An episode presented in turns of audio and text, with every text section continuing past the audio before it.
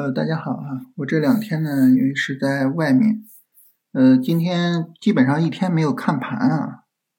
然后是刚刚回到家啊，所以你说我现在就是跟大家聊行情啥的啊，感觉呢也有点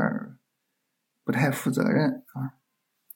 所以我就简单的把这些大盘指数和板块指数过了一下，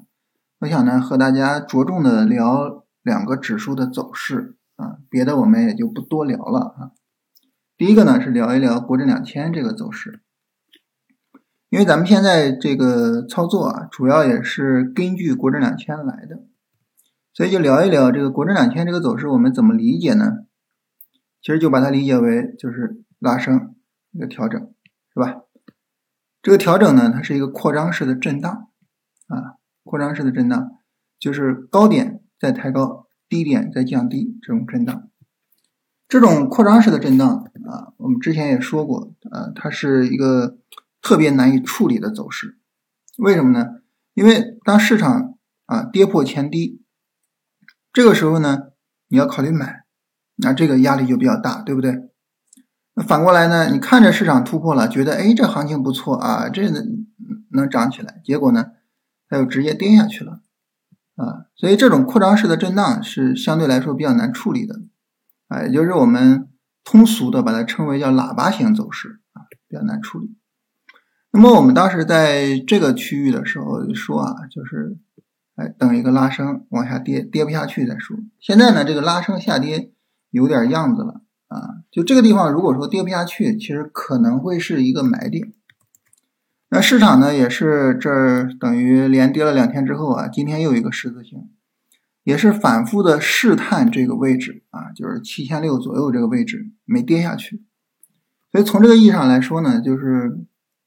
下周一可能比较值得去重视，就是说这个位置看看能不能做买入啊，然后有没有可能就市场涨起来啊，这个涨起来呢以什么为标志呢？就是把这个高点给突破了。啊，就是七六五零左右吧，就把这个位置给突破了，啊，就就可能能起一波啊，然后看看去冲击一下前高，是吧？啊，哎，这是国证两千，还有一个指数呢，想跟大家聊一聊这个光刻机啊，光刻机呢，我们其实也聊了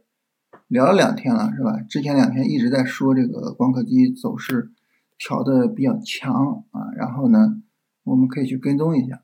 啊。然后也能发现，就是最近这两天，虽然光刻机呃分时上啊，就是日内呃都曾经出现过深跌，但是呢总是能够拉回来，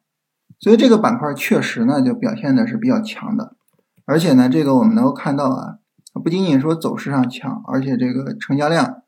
啊稳步的放量，在这个横盘过程中，我们看它的成交量是没有萎缩的啊，它甚至在横盘过程中，它的成交量达到了高峰。你看这一天大阳线对应的成交量都没有那么大，对不对？啊，那反而是这样。所以你从这个意义上来说呢，就是光刻机这个走势真的很值得好好看一下。啊，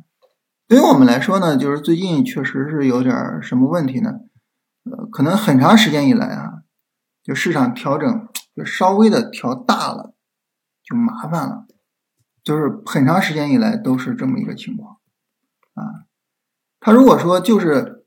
就是说，这个维持住一个小调整还好啊，你比如说像这种啊拉升小调整拉升，就是这种还好，只要是稍微一调大了，你看着调大了，好像调的还不错，但是呢，都会加速跌下来。所以我们现在可能也会去担心，说这个光刻机这走势它会不会说，哎，拉升横一下跌下来呢？这个我们不好说，但是我想呢，就是。为什么啊？之前的这个行情，一调的时间长了，往往都会跌，而不是说涨呢？一方面就是市场环境差，呃大盘环境差；另外一方面呢，近期确实也没有什么板块有什么强有力的逻辑。但是就目前来说呢，就是大盘环境其实慢慢的在好转啊。但大家说我怎么没感觉到呢？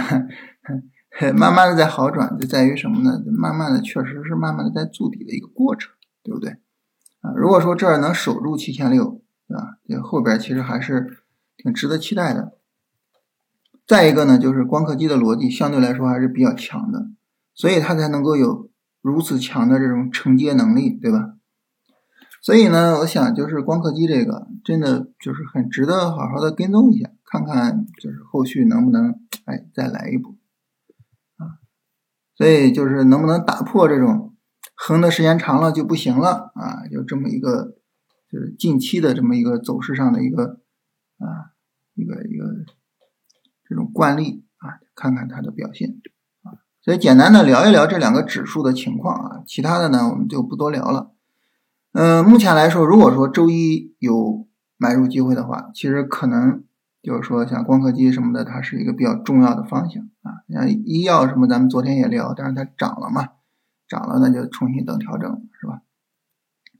然后煤炭呢，调整也出来了，但是这个调的时间有点短啊，相比于这个上涨来说，调的时间有点短。